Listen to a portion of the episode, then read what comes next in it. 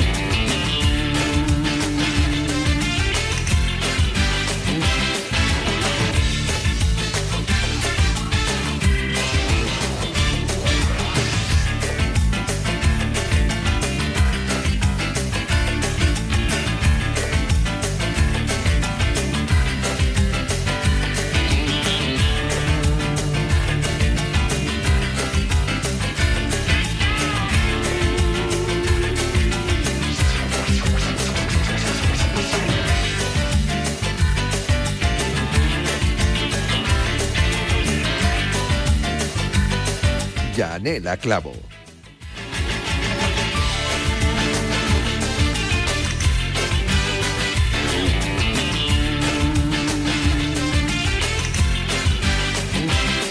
¿Qué tal? Saludos, muy buenas tardes. Aquí os acompañamos un día más en Cuídate para hablar de salud en Radio Marca a las 3 de la tarde todos los días y hasta las 4 con buenas recomendaciones y buenos consejos con todos los invitados que nos acompañan. Hoy vamos a tener un programa bastante especial que me hace especial ilusión. Tenemos invitada en la sección de Martín Jaqueta.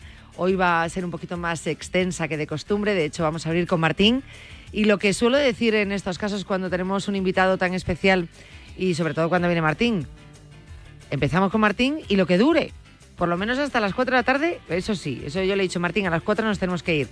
Pero vamos, que tenemos el programa preparado. Yo creo que os va a gustar bastante. Una invitada, eh, no os voy a contar mucho más solo os pido que no os mováis de la radio, ¿vale? En unos minutos la saludamos, están llegando ya aquí a Avenida de San Luis, tanto Martín como nuestra invitada, y yo creo que vamos a aprender eh, bastante, bastante sobre salud y prevención, em, vista desde el punto de vista médico de cara a las enfermedades, es decir, lo que siempre os decimos, cuanto más te cuides, cuanto más trabajes en la prevención, si al final viene alguna enfermedad, algún problema, bueno, pues se, afronta de una manera distinta. No es que os lo contemos nosotros, no es que os lo cuente médico tras médico, es que os lo cuentan todos. Es decir, no hay nadie que diga, bueno, sí, la prevención está bien, pero a la hora de afrontar una enfermedad, pues bueno, no, no, no da igual, no es lo mismo, no es lo mismo. Hacerlo en buenas condiciones que no. Y hoy, y hoy vamos a hablar desde las tripas de urgencias, con eso lo digo todo, para que sepáis lo que es enfrentarse a una enfermedad o algún problema de salud eh, potencialmente grave pues eh, hacerlo en plena forma. Por eso yo creo que en el programa de hoy vamos a aprender tanto. Vale, vamos a empezar con el programa. Primero vamos a dar unas cuantas pinceladas en información en materia de salud. Antes déjame recordarte que mañana martes abrimos consulta, ¿vale? Mañana martes, como todos los martes, abrimos consulta de fisioterapia y osteopatía. Va a estar con nosotros nuestro fisioterapeuta Darío Vaquero, más de 20 años, diría que 20 años en la casa aquí en Radio Marca, pasando consulta con todos vosotros. Fisioterapeuta, director del Centro Fisio Spain aquí en Madrid. Eh, también es fisioterapeuta de la Federación Española de Fútbol y que todos los meses pasa consulta también en Cuídate, así que aprovechad bien.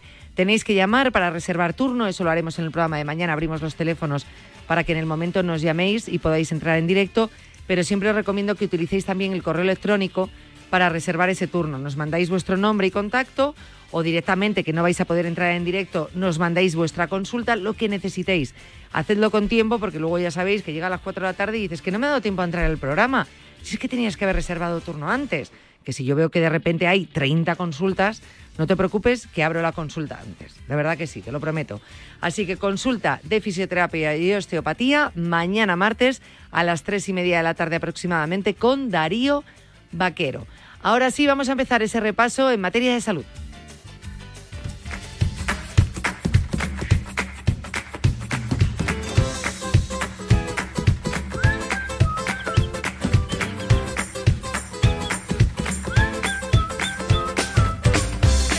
Silvamos, silvamos la sintonía de la información aquí en Cuídate. Por cierto, se estaba diciendo reserva turno con tiempo en el correo electrónico. ¿Os he dicho el correo electrónico?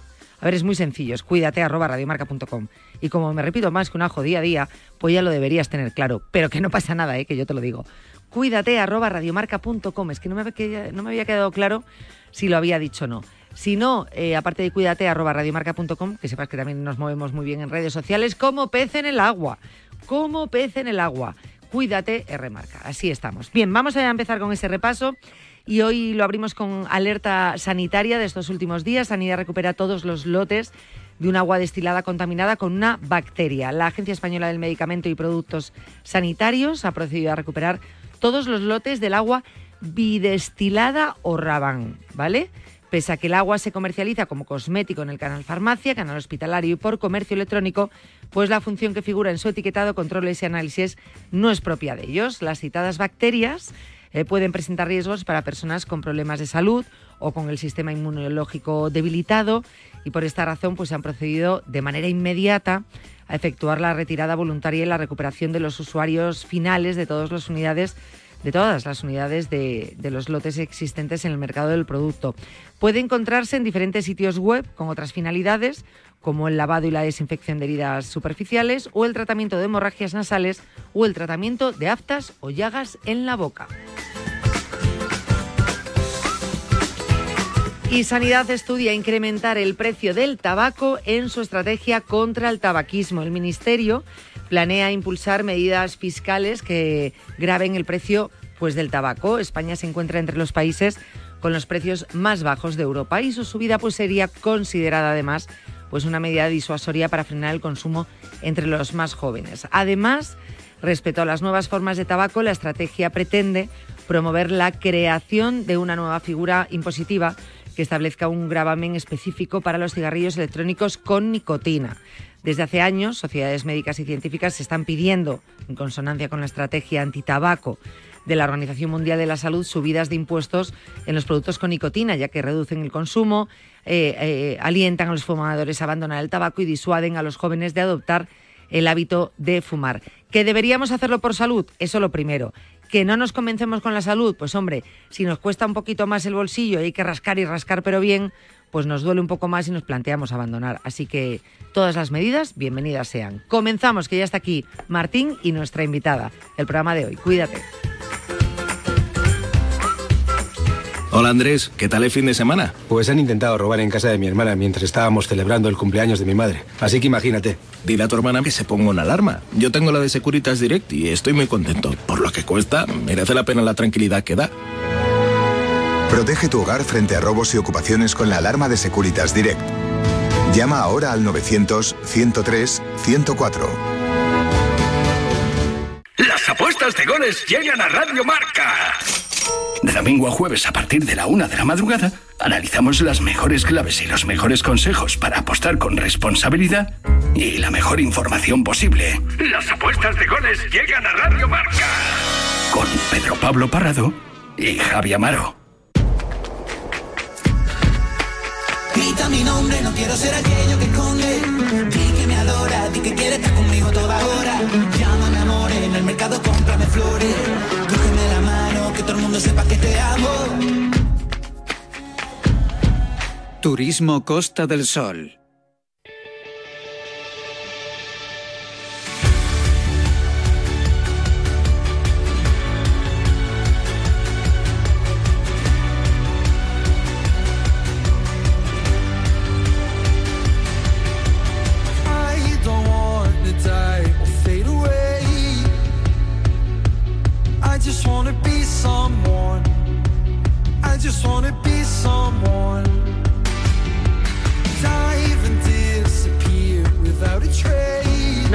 Solo me sale el fairway este.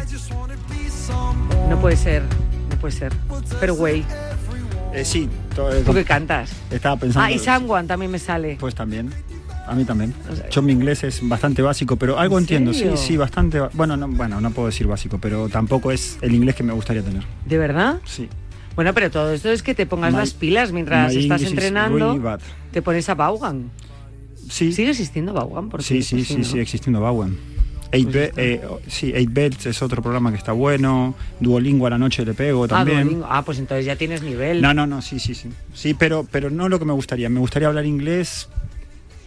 Yo voy de viaje y no tengo ningún problema, pero me gustaría tener una charla un poquito más completa. Me viene que ni pintado como lo que estamos diciendo ahora, porque fíjate, en nuestra invitada tiene, tiene tela, ¿eh? Tiene tela. Porque, bueno, aquí yo no diría que habla inglés, yo diría que su apellido es alemán. Porque a mí me suena alemán. Yo lo pronuncio a mi forma, siempre lo he pronunciado a mi forma. A ver. Lipperheit.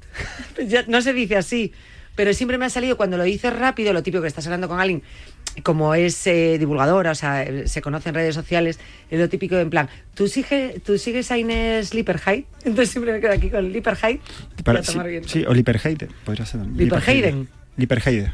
Lipperheider. A ti te sale mejor, claro. Sí, sí. Porque hablo idiomas. O porque hablas idiomas. Venga, hombre, va a ser por Hombre, eso. Ahora, ahora argentino me hablas, y el español, ahora ahí me lo hablas de todos los idiomas que Pero hay. es Liperheide. Yo porque la, la conozco, además. Bueno, pues yo digo Lipperheit porque me suena muy bien, pero que no lo voy a decir más, te lo prometo. Lipperheide. No sé por qué. Porque lo, lo estás medio. Lo estás metiendo en inglés. Medio en inglés. Ah, y es alemán, ¿no? Es alemán. Que nos lo diga Inés. Inés ya ha estado aquí con nosotros. Eh, ella es doctora, es médico en la UCI del Hospital Puerta de Hierro. Además, y todo hay que decirlo porque nos va a explicar, como nos va a hablar de tantos temas, no solamente de salud y deporte, también de lo importante de la piel, de medicina estética y anti-envejecimiento en Rubén Internacional. O sea, que es que nos puede hablar de todo. Vamos a- decir que hoy vamos a hablar un poco de todo. Y para De quien no por se dentro y acuerde. de por fuera. Toma. Para quien no se acuerde, Inés ¿Qué? fue la. Yo, como la conocí a Inés, la conocí con una cuádruple frac- fractura craneal cuando estaba. Ella me decidió mi coma inducido, ella fue la que me salvó con todo su equipo y la adoro por encima de, eh, de una amistad normal, ¿no? Es que es la mujer que me salvó la vida, ella y su equipo. De hecho, la primera vez que estuvo aquí eh, fue precisamente contando un Sí, poquito tu contando historia y cómo había sido. Eh, vamos a saludarla ya, que está aquí además Está en el estudio. Inés Lipperhead. Es Lipperhead. Lipperheide. Lipperhead. Ah, Lipperhead. Entonces lo ha dicho mal. Lipperheide lo ha dicho bien. Lo he dicho, No, lo he dicho yo bien. dije Lipperhead. eh, no, tú, lo, no. tú le metiste inglés. olvídate. Y el- pero el apellido es alemán. Es alemán. Vale. Es alemán, es alemán. Gracias por la invitación. Lo Bueno. primero, es la, es la segunda vez que tenemos este encuentro, pero la otra vez fue en pandemia, con lo cual fue en la Ah, distancia. Fue la- Sí. sí, sí, eh, fue 2020, yo creo que fue en plena pandemia y, y fue todo el mundo en la distancia. No Con que lo haya cual aquí- pasado tanto el tiempo. Sí, Sí, sí, es que ha pasado pasa el muy rápido. De Y- hecho, tenías pendiente el venir aquí al estudio con por eso, nosotros. así que nada, aquí estoy encantada. Gracias por la invitación a los dos y, y con muchas ganas de estar aquí. Con toda la ilusión del mundo. Además, todo queda en familia. Eh, porque, porque eh, tenemos una amiga en común también, que es Boticaria García, que es la tercera pata del banco aquí siempre Sí. con Martín, Martín y Boti, Boti, Martín. O sea que todo queda en casa y en familia. Iban juntas al cole. Iban juntas al cole. Es que es sí, maravilloso cierto. esto. Eh, Mariana y yo íbamos juntas al cole. A partir de la pandemia, pues bueno, ella estaba en casa, yo estaba en el hospital y surgían muchas dudas, pero vamos, básicas. Inicialmente, pues ¿qué hago cuando tengo fiebritos? Y entonces, eh, comentándole la difusión que tiene ella, que es espectacular, pues bueno, pues era, era fácil, ¿no? Eh, empezamos haciendo directos en, en Instagram, la gente la verdad que se volcó bastante y luego, bueno, cosas de la vida, yo también conocí a Martín, pero mucho antes, porque en esa misma UCI, donde yo estaba en la pandemia, pues Martín eh, tuvo un traumatismo craneoencefálico y, y estuvo ingresado. Entonces, curioso, pues la vida al final nos ha juntado de, os ha juntado a vosotros y a mí en medio y, y la verdad que es divertido veros porque os conozco de ámbitos totalmente diferentes, pero el programa es fantástico. Que no tiene nada que ver y fíjate, habéis terminado todos unidos de una manera o de otra. Y yo, que os seguía a todos por separado, pues, Pues eh, nos hemos terminado eh, Juntando juntando, juntando Dios, y Dios tanto. nos cría y el viento nos, nos amontonó. Voy a hacer una cosa, te voy a decir que me está diciendo Víctor, voy a acercarte un poquito el micro, ¿eh? así, ya está, ya está, estupendo. Y tú, Martín, también. Muy bien. Claro, es que generalmente los invitados suelen entrar por teléfono. Entonces eso es, Es el, un tema. Claro, es un tema, es un Es un tema. es un tema. Pero como decíamos, teníamos visita pendiente de, de Inés. Eh, bueno, en redes te hemos visto mucho como boticaria, luego a ti misma, eh, con, con mil recomendaciones, haciendo, eh, pues, pues al final, divulgando salud, que, que es de lo que se trata y lo importante. Por lo que te conocíamos, tú, como decía, estás en la UCI de- del Hospital Puerta de Hierro, y ahí habrás visto, bueno, claro, obviamente de todo, ¿no? Pero el tema que más nos ocupa en la sección de Martín Mm. y en este programa que hablamos mucho de, de salud, hablamos mucho de prevención, de actividad física, de sumar minutos, eh, tú serás más consciente que nadie de ello cuando llegan los pacientes a la UCI, ¿no? Cuando un paciente llega en forma, con una forma física aceptable, incluso entrenada, a cuando no, pues cómo se enfrentan a la enfermedad, cómo responden a los tratamientos, porque a mí me da mucha rabia y me da mucho miedo que los pacientes eh, nos vean como pesados aquí en el programa y que digan, "Buah, siempre decís lo mismo, vale, que venga, que sí, pero que en el fondo no se lo crean tanto. A ver, ahí el típico rol del médico de tienes que hacer deporte, no fumes, no bebas, ¿no? Entonces eso como es como muy de cardiólogo, pero en la realidad yo mi medicina, que es la medicina más extrema, porque cuidados intensivos es como una medicina general, como si fuera una medicina interna, o sea, tenemos que saber un poco de todo, pero son los pacientes más graves. Entonces a nosotros nos llegan los pacientes de todo tipo, pues de accidentes de tráfico o pasados cánceres eh, y tienen algún tipo de complicación o de trasplantes antes, o sea, el pretrasplante, el posttrasplante. Entonces van a llegar a un momento de su vida muy delicado en el que peligra su vida y la- en la condición en la que llegues es fundamental, o sea, porque Claro, ¿por qué ingresas en una UCI? Porque tu línea de la vida es una, ¿no? Tú tienes una esperanza de vida y si hay un evento en el que no te toca para tu esperanza de vida y, y- y tú tienes que seguir adelante, pues nosotros nos encargamos de intentar sobrellevar ese bache, darte un soporte a muchos niveles y que tu vida siga, ¿no? Entonces, ¿una enfermedad terminal ingresa en la UCI? No, porque pues es- ya se supone que esa persona pues es el fin de su vida, pero cualquier persona sana y no tan sana, pues que no debería fallecer eh, y le ocurre un evento, tenemos que sacarla adelante. ¿Qué es lo que pasa? Que nosotros entramos en un momento de tu vida que depende de tu forma fí- física basal, el deterioro siempre va a ser mayor después, ¿no? la, la UCI pasa factura, ¿no? Salvamos vidas, pero con un alto precio, porque son días de ingreso, tenemos que dormirles, conectarles a un respirador, eh, sedarles, ¿no? Pierdes mucha masa muscular, es un momento de tu, eh, en el que tu cuerpo está eh, gastando energía a tope, porque está o una infección a tope, o porque has su- sufrido múltiples fracturas, y tu cuerpo está catabólico perdido, ¿no? Entonces necesita energía, necesita energía. Nosotros aportamos, calculamos energía, lo que les damos, pero nunca suficiente. Entonces, del momento en el que entras a cómo sales, siempre pierdes mucho balance muscular y luego de todos los órganos. Entonces, un basal importante es una recuperación eh, mejor. ¿no? Eh, trabajamos, además, ya desde la pandemia se hizo muy visible que trabajamos de mano con los fisios y tal, porque luego también respirar, hay que hacer fisioterapia para respirar. ¿no? Entonces, desde lo más básico como es respirar hasta ser capaces de ponernos de pie, ser capaces de comer. ¿no? Entonces, una persona que está en una UCI en el que tú le anulas el cerebro, le duermes, le conectas a un respirador y que no tiene nada de actividad física, pues la masa muscular cae de una manera estrepitosa, ¿no? Y la edad también tiene que ver, ¿no? La edad tiene que ver todo. Más de 35, más de 45, 55, si encima vienen con poca masa muscular. Claro, bueno, entonces no es lo mismo una patología, todo el mundo entiende que de 25 años te llega un accidente de tráfico con uno de 80, Claro. está claro que en tu cabeza cabe que, que no, va, no va a ir igual, ¿no? Pero una persona de la misma edad de 40 años en forma física y una persona de 40 años con una obesidad, un índice corporal alto, es que dificulta mucho, porque la patología no es la misma, pero las complicaciones desarrolladas de la propia enfermedad o de nuestros procedimientos existen. O sea, es decir, yo nosotros en la UCI hacemos pues cirugías pequeñas, ¿no? Eh, pues hacemos traquetomías, ponemos tubos de tórax, intubamos, ¿no? Entonces, si nosotros, eh, un cuerpo eh, tiene mucho peso, no está en forma física, para nosotros también es dificultoso, con lo cual hay también más riesgo de sufrir complicaciones propias de la situación grave que estás viviendo, independientemente de la enfermedad que te trae, ¿no? Entonces, pues bueno, pues una, un basal bueno, aparte que para la recuperación es mejor, para nuestro trabajo y el poder, el desarrollo de la medicina también, también eh, nos ayuda muchísimo. Yo recuerdo que, que un día me dijiste que mi forma física había tenido mucho que ver con respecto a cómo salía adelante. Y desde ese momento, te lo confieso, creo que ya te lo dije, pero que entreno mucho más por salud porque a veces el deporte de, de alta intensidad puede...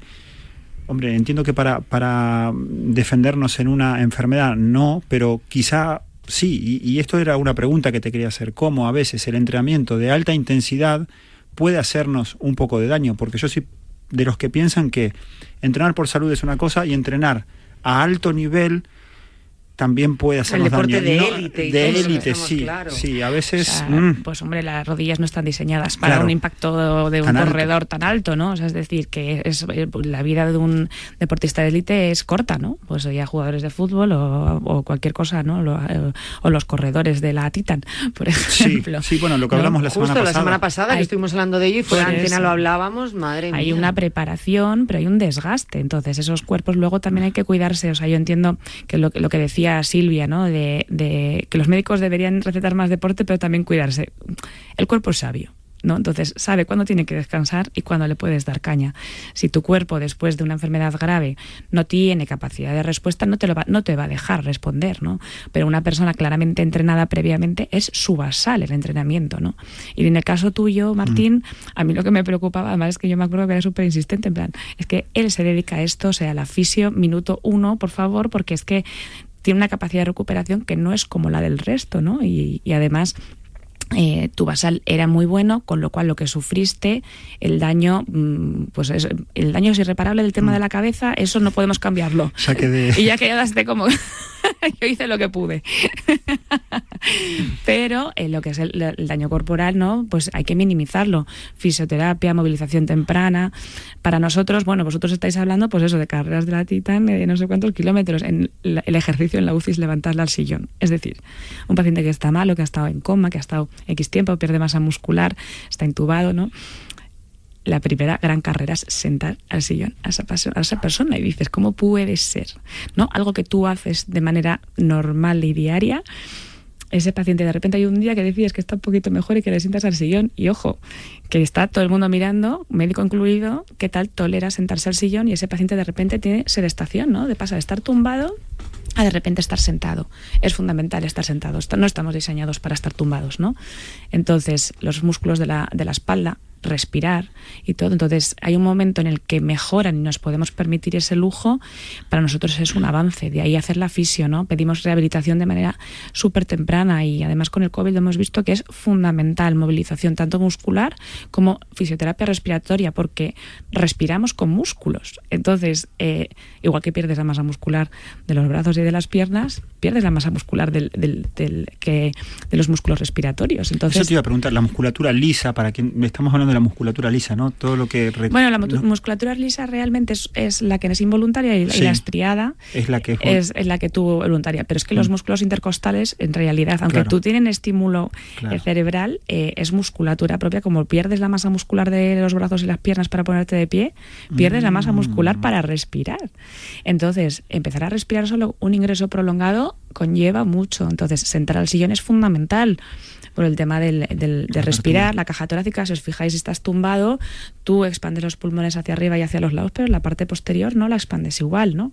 Entonces es fundamental. Entonces eso para nosotros es nuestra titan, de nuestros pacientes de UCI es, es sentar al sillón, ya si nos ponemos de pie con un andador y con el fisio, ya eso ya es lo más. Es que es, es complicado, ¿eh? es complicado porque estamos hablando, bueno, casos donde, bueno, tú en tu caso estuviste una semana, Más. ¿no? O dos semanas. Cinco.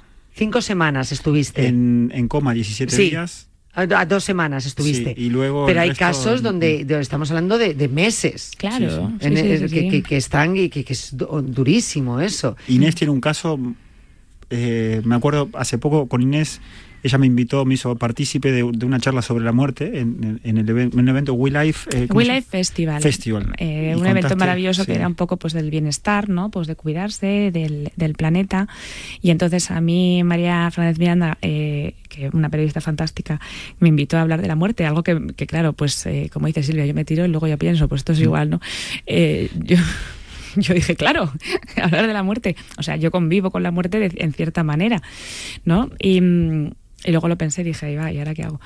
Y entonces estuvimos hablando y en realidad hacer, o sea, al ser conscientes de la muerte es disfrutar mucho de la vida, ¿no? Entonces eso es lo que yo vivo en la UCI, ¿no? No, Tu vida cambia en un chasquido de dedos. Yo no, es que es que estaba jugando al pádel y de repente, pues y te- la gente tú le explicas lo que le ha pasado a su familia y dice, no, no, no puede ser, porque es que yo he ido a trabajar. No, tu vida de repente cambia No, y eso no lo, no lo puedes controlar. Entonces hicimos eh, este evento, eh, la charla, dije yo, pues en realidad hablar de la muerte es hablar de disfrutar de la vida.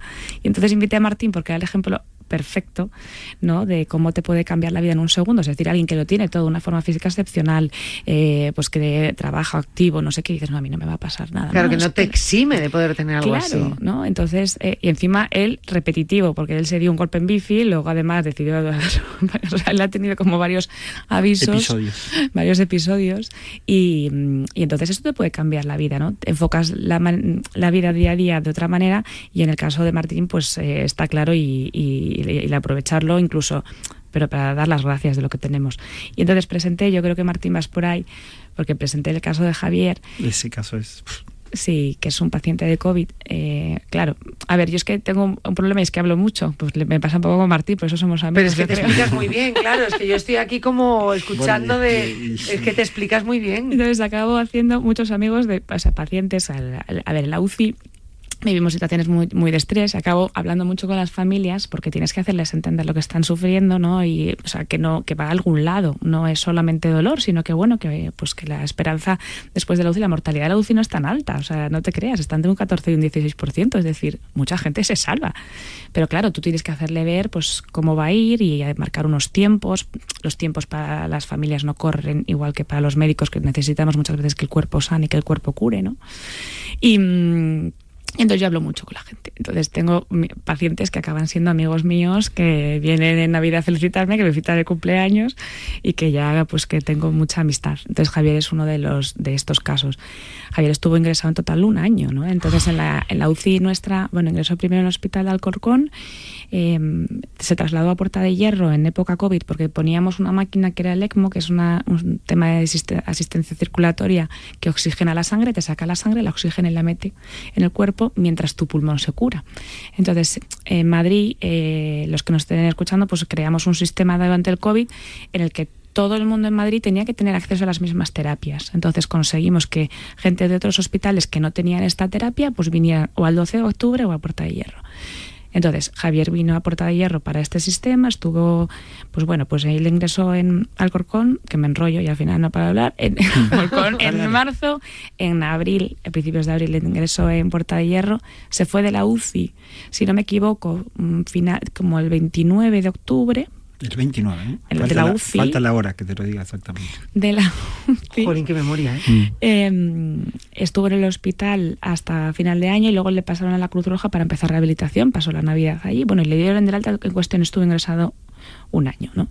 Y entonces, claro, ¿qué, qué haces en todo este tiempo? Y es rehabilitación, rehabilitación. Entonces, la forma física es fundamental porque el, el inicio puedes empezar de muchas maneras, pero no sabes cómo vas a terminar.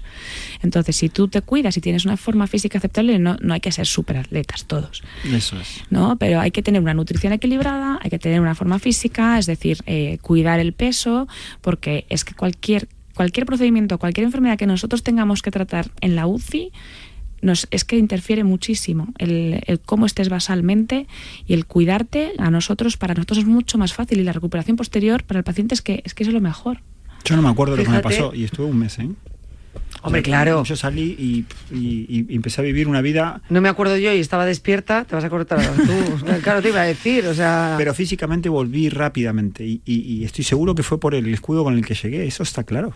Martín se despertó y vendía planes de entrenamiento a todo el mundo. En serio, iba vendiendo y tú, deja de venderme. No, no, entonces claro, A los conocí- pacientes 1, 2 y 3 no me lo vendas. No, no, entonces estabas así, te acercabas cuando se despertó.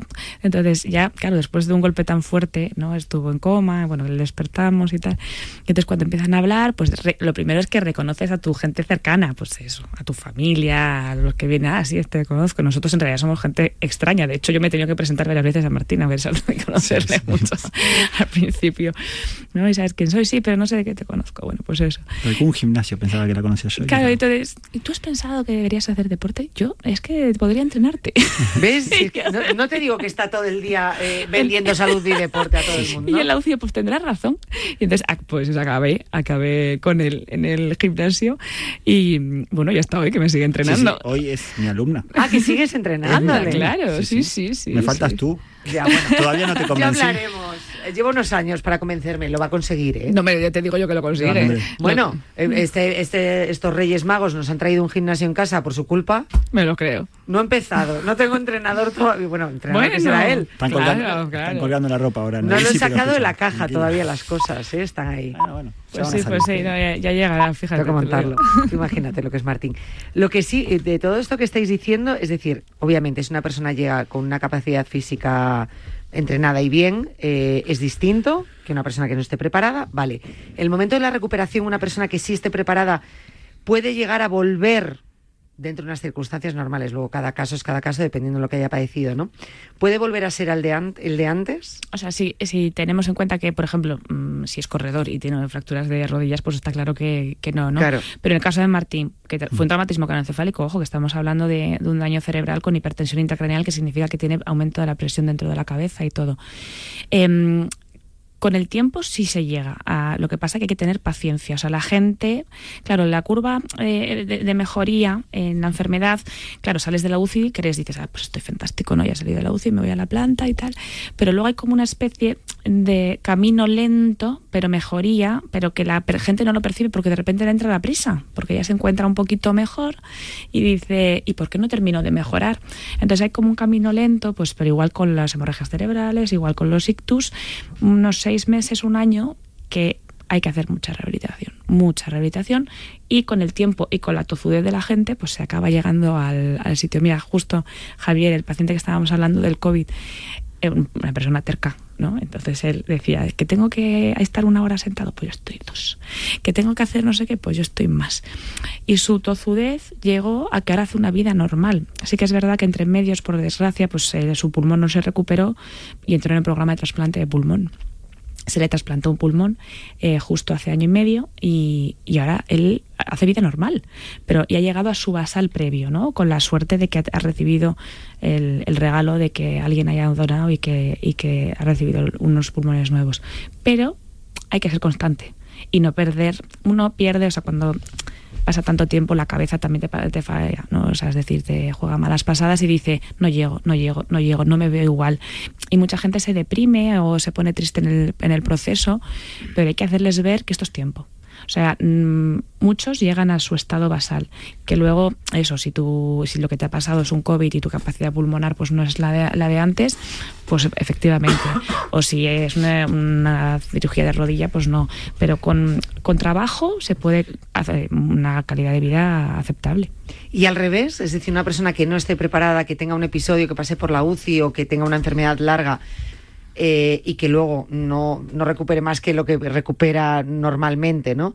Y, y no se empeñe y sea tozudo, eh, pasa factura, es muy difícil, ¿no? Pasa factura. Los ingresos en UCI pasa factura. Y muchas veces cuando nosotros en la UCI decimos, o sea, si alguien conoce el mundo médico, el mundo de los intensivistas, eh, somos nosotros, eh, cuando decimos que no a un ingreso, no es porque no queramos, o sea, nosotros nos meteríamos a todo el mundo en la, en la UCI. Lo que pasa es que hay que saber que si ese, si ese paso por la UCI le va a suponer un beneficio o realmente lo que vamos a obtener después es una vida eh, marcada pues por un encamamiento o por no entonces hay que saber o sea hay que saber cuáles son los límites también de la medicina y no jugar a ser Dios ante todo y sino que pensar que después de una UCI, de un ingreso tan prolongado, los daños a largo plazo pueden crear otro tipo de, pues, de secuelas que son irreparables, sin duda. O sea, es decir, depende de la patología, el tiempo que estén, pero no, el ingreso en UCI siempre pasa factura. Es que es complicado, es, es, es una situación uf, muy complicada. Lo, yo lo que quiero que quede claro en, en, la tarde de hoy es que no nos inventamos los mensajes, ni los médicos os lo inventáis. Que, que, no es eh, prescribir por, por, prescribir la actividad física que realmente, y, y, sobre todo tu especialidad lo nota más que nadie casi, que, que, no es lo mismo enfrentarse a una enfermedad cuando, cuando haces ejercicio, cuando entrenas, cuando te alimentas correctamente, cuando al final no, no machacas tu cuerpo. Hay un vídeo que se hace muy viral, que es de una niña, yo creo que lo enseñan en todos los colegios, eh, que te dice eh, arruga el papel y insulta el papel. ¿Lo habéis visto? No, no. Os lo cuento, es, eh, y se lo cuento a los oyentes por si no lo han visto. Entonces le dice la profesora, la madre, a la niña, arruga un momento el papel y insulta. Lo dice, idiota. Y insúltalo otra vez, tonto, feo, idiota, así todo el rato, ¿no? Y entonces luego le dice, ahora dile cosas bonitas. Y según le dices cosas bonitas, lo vas desdoblando. Y entonces lo va desdoblando, le dice, guapo, perdóname, eres muy listo, eres muy bueno. Entonces terminas tirando el papel. Y entonces le pregunta a la profe a la mamá, ¿ese papel está como antes? Y dice, no. Y dice, ¿lo puedes dejar exactamente igual? Y dice, no. Para que veas que todas esas bueno. palabras malas dejan siempre una huella. Por mucho, mucho que haya un perdón, por mucho que haya unas palabras bonitas, siempre va a quedar una huella si has hecho el mal. Em, a mí ese vídeo, que me pareció fantástico para enseñar a los niños, también me, me ayudó mucho a entender un poco lo que prescribís los médicos. Que realmente si tu cuerpo, a nosotros nos dan un cuerpo y nos lo dan una vez, si nosotros continuamente con una mala comida, no haciendo ejercicio, lo estamos castigando, ese cuerpo, por mucho que luego nos pongamos a hacer las cosas bien, tiene memoria. Hmm. E igual que cuando nos dan el cuerpo no va a estar. Y no es lo mismo los 20 años que los 40 que los 60. Ahí Eso está. es así. O sea, tú puedes ser un insulto, o sea, es decir, un daño al cuerpo. eh, a los 20, pues la capacidad de mejora es espectacular, ¿no? Entonces nosotros Claro. vemos patologías que te dicen, pues con 20 años un accidente te- va a mejorar y dices, "Pf, es que la maravilla de los 20 años todo puede pasar, pero los 40 mm, y yo tengo 41, ¿eh? Los 40 ya dices, pues bueno, mm, tengo que cuidarme. Entonces, el mensaje también no vamos a ir tarde, vamos a intentar que todo lo que hagas suma. O sea, es decir, no, pues yo cuando tenga 40 pues ya me preocuparé del colesterol. No. Ya, ya vendrá, ya vendrá, ya, claro, lo haré. Pero ponte a hacer ejercicio cuando no has hecho en tu vida, ponte a hacer ejercicio con 41 cuando ya estás viendo de refilón que ya el colesterol, la tensión, ¿no? Y, y ya ves un poco los dientes al lobo, ¿no? Entonces, pues eso, le- hay, que, hay que cuidarse y, y alimentarse. Y alimentarse bien. Y hombre, obviamente el sueño, yo no soy muy, no soy la más indicada para defender las horas de sueño porque yo hago guardias de 24 horas y cosas de esas. O si eres la indicada, porque te das cuenta de la carencia del descanso. Sí, yo todo el mundo me digo, qué suerte que puedes descansar. Hoy salgo de guardia de 24 horas. Y yo lo único que pienso, digo, la gente no, no valora realmente Lo que su, tiene. su, su sueño. O sea, ahora llevas 24 horas. Sí, yo entré allí, quería hoy, hoy es lunes, eh, entré ayer por la mañana a trabajar. ¿En serio? Sí. Y espera, que Inés es de las que a veces viene a entrenar del tirón. Sale de la guardia y se va a entrenar conmigo. Y no es lo mejor, ¿eh? porque el cuerpo necesita descansar, pero muchas veces ne- a Martín es, es fantástico, porque claro, cuando mi cuerpo está diciendo, en realidad deberías irte a descansar, Martín te manda un mensaje, esta semana qué día nos vemos y tú, "Ñi". tal día tengo hueco. Y entonces si hace falta voy, porque hay que ser constantes, ¿no? Y hay que tener pepito grillo de Martín diciéndote, oye, que hay que mover el cuerpo, ¿no? Y que y hay que cuidarse, porque todo el mundo pone excusas. Muy, poner excusas es muy fácil. Y yo las tengo todas, los salientes de guardia y tal. No, pero es que es fundamental, ¿no? Y, y moverse incluso el día que estás cansado, muévete. O anda. O si no quieres hacer un ejercicio extremo y muchas veces le digo, hoy no me pidas mucho que estoy saliente de guardia. Y entonces bajamos un poquito el listón, pero la actividad se mantiene, los pasos, en los... No, o sea que... Por cierto, hoy es lunes y todavía no arreglamos la semana. No te preocupes, Hoy- hoy lo tengo no te escapas. pensado. Bueno, porque tú en el Hospital Puerta de Hierro el- estás en la UCI y ya está. Que si tuvieses que estar de un lado para otro, porque tú no estás de un lado para otro del hospital. Eh, sí, Madre, sí. ¿Ah, sí? Yo, bueno, Inés, si, hay- si hay algo que cumple son pasos, pero eso te lo No, digo. no, en el Hospital Puerta de Hierro ya te lo digo yo que los cumple. Vamos, que si los cumple. Madre mía. 12.000, 14.000, siempre. Mira, me Fácil, acuerdo, fácil. eh, yo antes por la enfermedad que tengo, mi medicación es hospitalaria, y me acuerdo que entré un día en el Puerta de Hierro, la primera vez que entré a por esa medicación, antes me la daban en otro hospital, me dijeron, vete a la farmacia hospitalaria, me dijeron que estaba en una punta. cuando quise llegar, cuando quise llegar, me río de los 10.000 pasos de la OMS. Claro. Yo llevaba 45.000, al menos en sensación. Sí. Cuando llego a la otra punta del hospital me dicen, ¿dónde te han mandado, muchacha? Si está de donde venías tú. Bueno, bueno. sí. Me salí, dije, de aquí me voy, me cogí un taxi, me fui a casa, cogí el coche, volví al hospital y dije, y ahora parco en el sitio donde me han dicho que está. No vuelvo yo a recorrerme este hospital, Es grande, es grande. pero Es que- escúchame, ¿qué hospital es este? porque es bajito, Maravilloso, ¿eh? Por bajito cierto. pero Sí. muy, muy, eh, con muchísima distancia. Entonces, nosotros vamos con, onda. con zapatillas de deporte. O sea, yo, yo no voy con zuecos. O sea, porque Me nosotros extraña. estamos en la UCI, pero claro, nosotros, nuestros pacientes pueden venir de urgencias. O sea, cualquier paciente de urgencias es potencial nuestro, pero cualquier enfermo del hospital que le ocurra algo grave es para nosotros. Entonces, Claro. tú puedes estar en la punta de. o comiendo en la cafetería y de repente te mandan corriendo para la otra punta. Entonces, Madre yo mía. pasos hago todos. En el, sentada no estoy. Y en la UCI, en el fondo yo está, tienes los enfermos, estás haciendo cosas, entonces yo de pie me paso el día de pie por lo menos y si no andando, que sin querer no me doy ni cuenta, vamos. Los pasos sí, los pasos para mí Sí, lo- están la- la pasando. Madre del amor está- hermoso. Esa parte la tiene totalmente aprobadísima. Claro, nosotros hablamos, los que estamos aquí en Madrid y conocemos el Hospital Puerta de Hierro, eh, de todas formas es de sobra conocido, un hospital de verdad buenísimo en el tema de trasplantes, en el tema del corazón, o sea, es Mm. increíble. Mm. Eh, y la verdad que es, bueno, yo es que no me planteo ahora mismo otra cosa. Yo le quiero Eso mucho sí, hospital. mucho. Cuando vas con síntomas a urgencias de tengo que ir, pero está petado. Bueno, Pero gente. en todos lados, también te lo digo. Eh, bueno, y menos, y a- ahora imagínate. que Bueno, bueno, estamos bueno, todavía, bueno, bueno. el invierno es mala época para nosotros, Ha pero sido bueno, horrible. sí. Allí estuve en Navidad. Navidad con la niña. Y yo, por favor, dime que te encuentras mejor. Vámonos. Claro, Es, que, ya he pasado triaje. Da igual. Da igual. si tú estás bien, nos vamos. Sí, no, y además, bueno, éramos un área que teníamos mucho hospital privado, Claro. pero al cambiarse de zona, y la verdad que como el hospital está fatal que lo diga yo, pero está muy bien, eh, la gente ha dejado de ir al, al privado y entonces tenemos pues un área de, de acción muy, muy grande, desde los hospitales principales de Madrid. Es buenísimo. De Madrid buenísimo. y, quizás de los mejores hospitales de España. el. Hospital Puerta de Hierro es. es- Pues, es uno de eh, ellos, Pues ¿no? sí, sí, porque hay un, bueno, se hace como una especie de marcación de hospitales a nivel nacional y, y hemos salido, vamos, es- estamos cada vez mejor posicionados. Claro. A ver, es un hospital muy tradicional, no es de los más grandes, tipo La Paz o tipo el 12 de octubre, pero es un hospital de tradición de trasplante con, con servicios eh, de cirugía cardíaca, de cardiología y todo el tema del trasplante, de gastroenterología muy punteros. De hace, de- estamos hablando de hace muchísimos años, fue de los primeros hospitales de Madrid. Y mm, entonces tienen muchísima tradición y luego somos referencia de mucha parte de España para trasplante, por ejemplo. ¿no? Entonces eh, tenemos mucha afluencia, aparte de nuestra área, de, de fuera. Y, bueno, es un hospital con mucha investigación y, con muchos ensayos clínicos y la verdad que yo estoy muy contenta, yo soy, estoy muy feliz. Yo me formé ahí, hice la especialidad ahí, me he quedado ahí y tengo mucha suerte. La verdad que es, es increíble. Yo no sé si sigue estando, pero en, en la recepción, el que se acerque, te habla mucho de, de, pues toda la historia, Sí. ¿no? En cuanto a trasplantes, lo pioneros que han sido en muchas cosas, la investigación, ¿no? En este tema, lo cual aprovecho y lanzamos también otro mensaje a los oyentes, a Donante, ¿eh? que también somos pioneros en nuestro país. En, bueno, pioneros, no, estamos eh, a la cabeza No, no, en cuanto a trasplantes. Récord mundial. año Récord, tr- a- récord año mundial, tras sí. año. La Es. España eh, tiene bueno. el- sí, la Sí. mayor tasa de donación por 100.000 habitantes del mundo desde hace mm, muchos Qué años. bueno, Muchos- qué y año dato. tras año, ¿eh? Año tras Y, año. eh, y yo, mira, yo llevo 15 años en Puerta de Hierro y de lo que he vivido eh, desde el inicio de la residencia, pues cuando teníamos que pedir los órganos realmente, pues es decir, cuando hay un daño cerebral irreparable y el paciente fallecía por muerte encefálica. Y, mm, y entonces esos son los que son eh, donantes de órganos.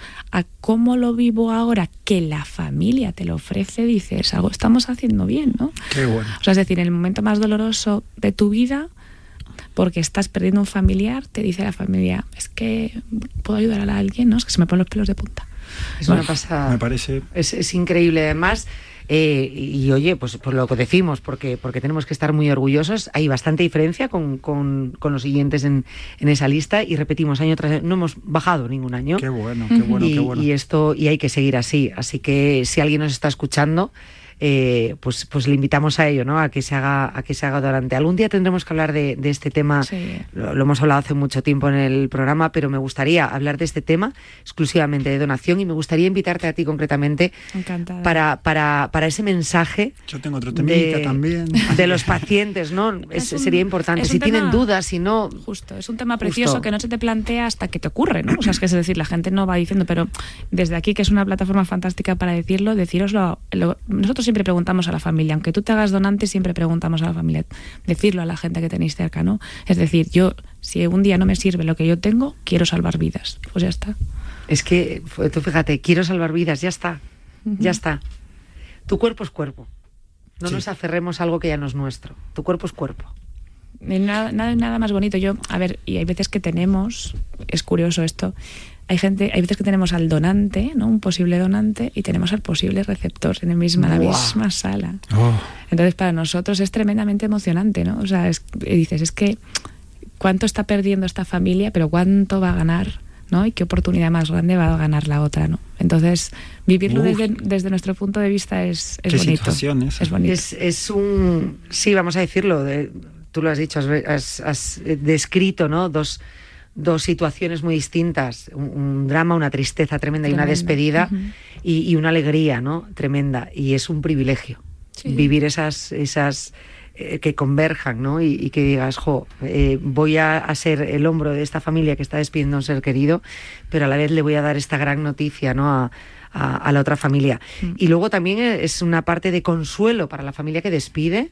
Totalmente. Claro que sí. Total, no, no os imagináis el bien que hace, dado que tú no puedes ayudar más a esa persona, ¿no? Y a esa familia, es un consuelo. Y te digo que el alivio que sienten de decir, estoy haciendo algo bueno, o sea, a esa persona, a ella o él, a mi madre o mi padre, le gustaría esto, ¿no? Y decir, estamos haciendo algo bonito y estamos mm, salvando una vida y estamos dando vida a otras familias. Entonces, consuela mucho. Hay una pequeña eh, continuidad de tu vida, de otra forma, a nivel eh, orgánico, pero es... Hay una continuidad. Hay una claro continuidad, sí. hay, algo, hay una parte mía que yo voy a ser un donante siempre que, que- que sirva, eh, que bueno, seguir continuando viviendo dentro de, de una persona es En. España, en España no está permitido saber dónde va, Ujú. ¿no? Eh, que sabéis que en Estados Unidos sí está permitido, pero aquí no, para que sea de to- del todo altruista, es decir, tú das independientemente de las condiciones para que no haya luego ningún tipo de remuneración ni que haya ningún tipo de extorsión ni nada.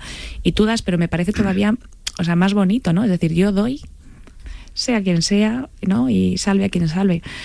Y nosotros vemos, yo siempre pregunto, ¿y dónde va? Y tal, o sea, nosotros nos enteramos de cosas, en plan, no, pues va a tal sitio, va a tal, y dices, Dios mío, es que esto, o va a salvar un niño, ¿no? Buah. O sea, que dices, jo, pues eh, la parte más triste que es perder un, un familiar se convierte en algo maravilloso para otra persona, ¿no? Entonces yo les intento, cuando ocurre esto, entra el equipo de coordinación de trasplantes, pero la, la coordinación de trasplantes eh, es de la UCI, el equipo. Entonces, entramos en las informaciones y es que les haces ver que es que lo que están haciendo es tan bonito que ellos no ven la otra parte. Pero bueno, yo siempre les doy las gracias en nombre de la otra persona. Qué bueno. No sé en, en- en nombre de quién te doy las gracias, pero te doy las gracias, ¿no? Claro. Y es bonito decir, sé que alguien está viviendo gracias a este familiar, Eso ¿no? es. O saber que tú te has hecho donante y sé que en un futuro alguien va a estar viviendo gracias a mí. Ya está, no, no hace falta saber nombres y al final los nombres son etiquetas. Nada. Son Sí. etiquetas. Si Eso consuela, la- ya simplemente saber que estás ayudando, Sí, a la familia le consuela. Y con eso llega y es suficiente. La verdad que me parece, no sé, increíble. Así que yo me gustaría, pues mira, si estás escuchando estos minutos de radio y por qué no, pues llamas, te informas y dices, pues me voy a hacer donante. Claro que sí. que, que no, no lleva nada y la alegría que puedes dar. Voy un poquito más allá en el mensaje. Cuídate, come bien, descansa, haz eh, ejercicio por ti, por tu salud. Pero oye, si te has hecho donante, por esos órganos que dones, que sepas que los vas a dar mucho mejor. Que sí. también es muy importante. Sí, sí. Y darlos eh, de una manera cuidada. Ya que haces un regalo, ¿haces un regalo sucio y lleno de barro? ¿A que no? No. quieres hacer un regalo bien. ti, claro. en, en- en lo mejor que, que, oye, ya que te voy a dar este regalo, por favor, que, que esté empaquetado y bien, ¿no? Que no esté ahí chuchurrío y mal. Pues dona, dona vida Dona. y dona vida saludable, por el amor de Dios. Tenía muchas cosas que hablar contigo, Inés. Se nos va el tiempo. em, fíjate, te decía, vamos a hablar por dentro y por fuera. Hoy hemos hablado por dentro. Te tengo que invitar dos veces más. Una para hablar por fuera, porque me interesa muchísimo el tema del cuidado de la piel, sobre todo cuando haces deporte y todo, pero de la piel en general. Nos olvidamos que es un órgano, nos pensamos que es un vestido, que es una telita ahí que nos acompaña ¿eh? y ya está.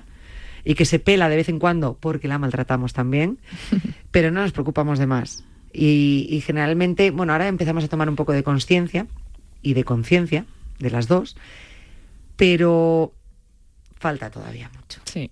Pensamos que es más de imagen y no vamos un poquito más allá. Lo, lo- lo dejamos así, en eh, esto por imagen, o me cuido la piel por imagen. No, no nos preocupamos en salud. Claro, y luego, además, eh, todos vuestros oyentes que son deportistas, hay un plus ahí de, de cuidado, ¿no? O sea, hay mucha actividad al sol que hay que cuidar, la ropa que, que se usa, pues eso, el, el- el transpirar, ¿no? La piel necesita transpirar, el sudor. Los calvos. Los calvos con Claro. el sol.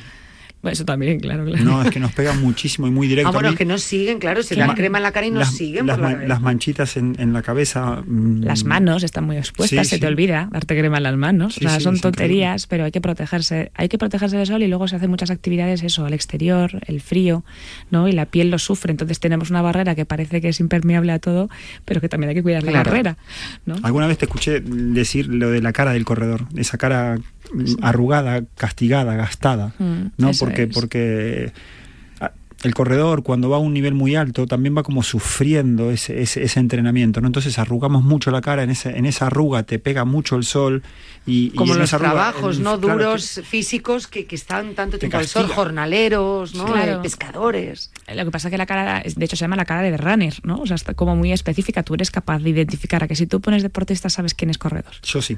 Claro, perfectamente, yo también. Entonces, pero por una serie de cosas. Aparte del sol, que sí, sí hay trabajos que están un poco expuestos, la cara del runner es eh, con pérdida de volumen, porque perdió mucha grasa. Es un, alguien que corre y que, no, que prácticamente no tiene grasa en el cuerpo, pero en la cara también tenemos grasa, ¿no? Sí. Cuando te dicen qué buena cara tienes, muchas veces a veces es que te has cogido un kilito de más, ¿no? Y, y se dice, "Oh, cara o culo.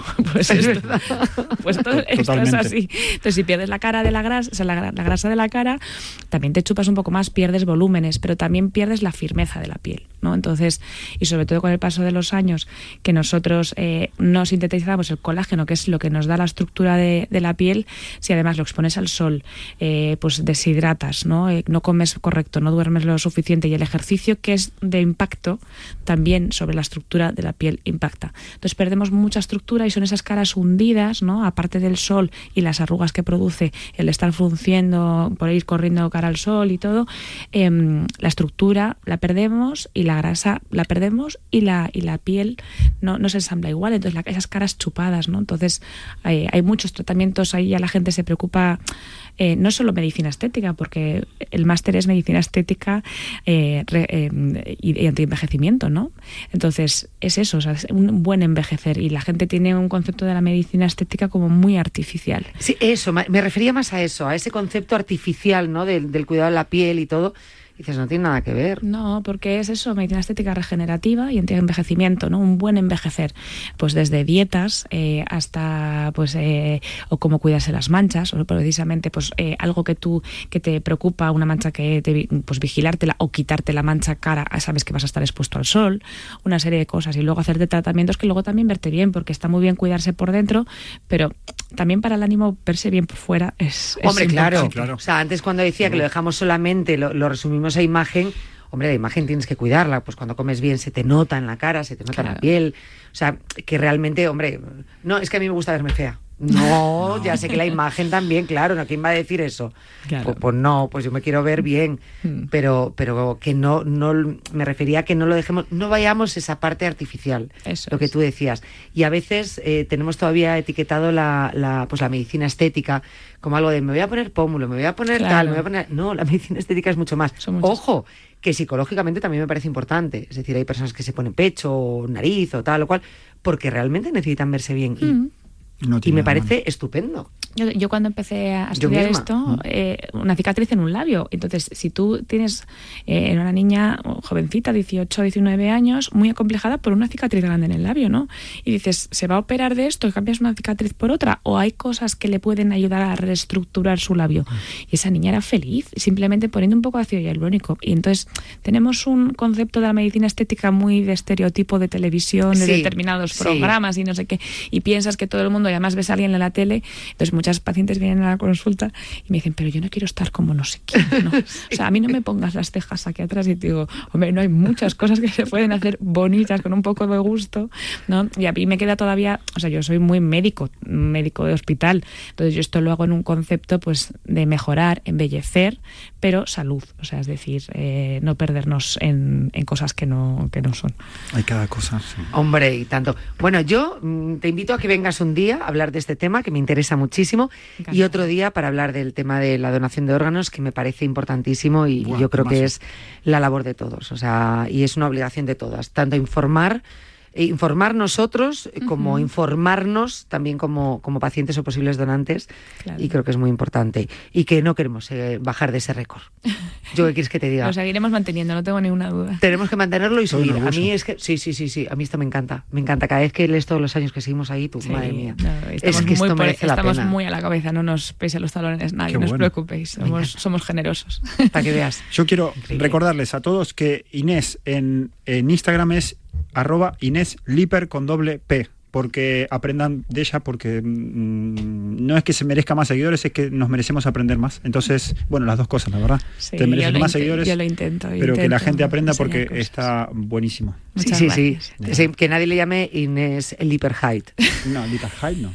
Y si te llaman así, ya sabes dónde te No han te escuchado. preocupes, me han, me han llamado y me han escrito el apellido de tantas veces diferente que, Te yo, entiendo. que yo miro Te entiendo. siempre. Ah, yo igual que tú, vamos. Por eso me eh, parece bien lo de poner, poner. Inés Inés Lipper. Lipper, claro, está bonito. Al lo final, entiendes. toda mi familia acabamos siendo Lipper. O sea, de hecho, vamos mis hermanos y de repente dicen Lipper, nos quedamos todos. en el fondo. ¿Ves? y mis en tu primos. caso, ¿eh? con Inés, queda muy, muy guay lo de Slipper. Ah. Claro. Inés Slipper. Slipper, sí. Slipper. Slipper. Pues queda muy bien. Entonces, ¿te volvemos a ver aquí? Por supuesto. Bueno, pues el próximo día, pobre. Que no venga de una guardia ahí, ahí de 24 horas. Está preparada, está preparada. Vamos a intentarlo. Pero descansa más, Inés, por favor. Descansa más. Claro. Descansa y el próximo día que te vengas. Y mira, e- ese día, como los oyentes lo saben, que a veces tenemos que grabar, ese día hacemos dos programas. Y así no tienes que repetir. Muchas gracias por invitarme. La verdad es que esto es un lujo. Así que volveré encantada. Ay, qué bien, qué bien. Y otro día traemos a Boticaria. Y ya Claro, y- Ya de maravilla. Bo- bom- bomba. Gracias, Inés. Como somos casi vecinas, pues nos vemos por el Hospital Puerta de Hierro. Yo iré de visita, ¿eh? Claro. Y a las máquinas del vending, que venden unas galletas súper ricas.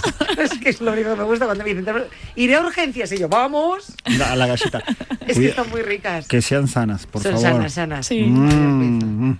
Algunas sí lo Ah, son. Sí, algunas sí lo son. Algunas sí lo Algunas, son. algunas Vale. sí lo son. Vamos mejorando, sí. Las Vale. otras es que están... mm.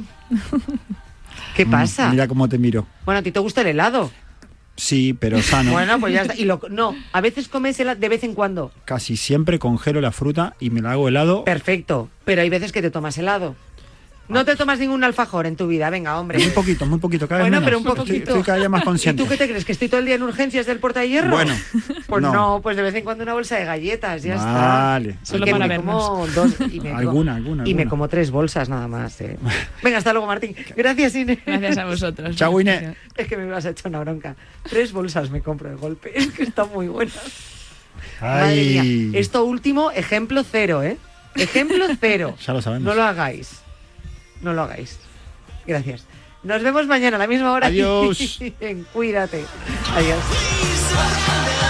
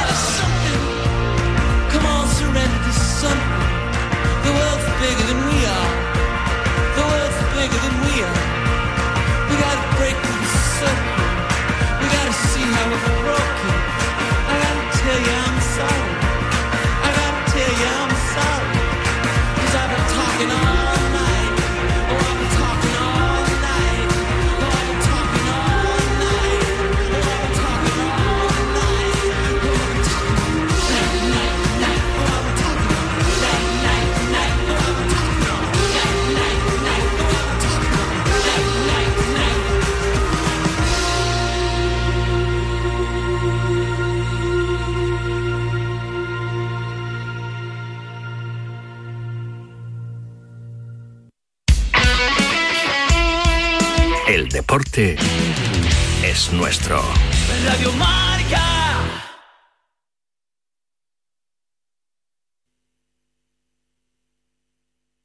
En el Grupo Sanitario Rivera La noche del viernes comienza con música, cine y libros relacionados con los deportes, porque el deporte también es cultura. Y en la Deporteca lo demostramos cada semana con Natalia Freire. Reserva plaza para esta visita cultural, en la que también nos acompañarán los maestros Julio Ruiz y Marcos Pereda.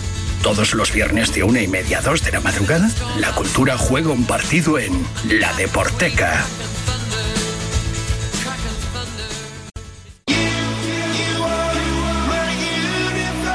¿Te has quedado dormido y no has escuchado la tribu de Radio Marca por la mañana? A mí me parece que un día esto es como No te preocupes, ya sabes que en la aplicación de Radio Marca tienes todos los podcasts disponibles para escucharlos cuando y como quieras. También me parece que no Tú decides cuándo quieres escuchar la radio del deporte.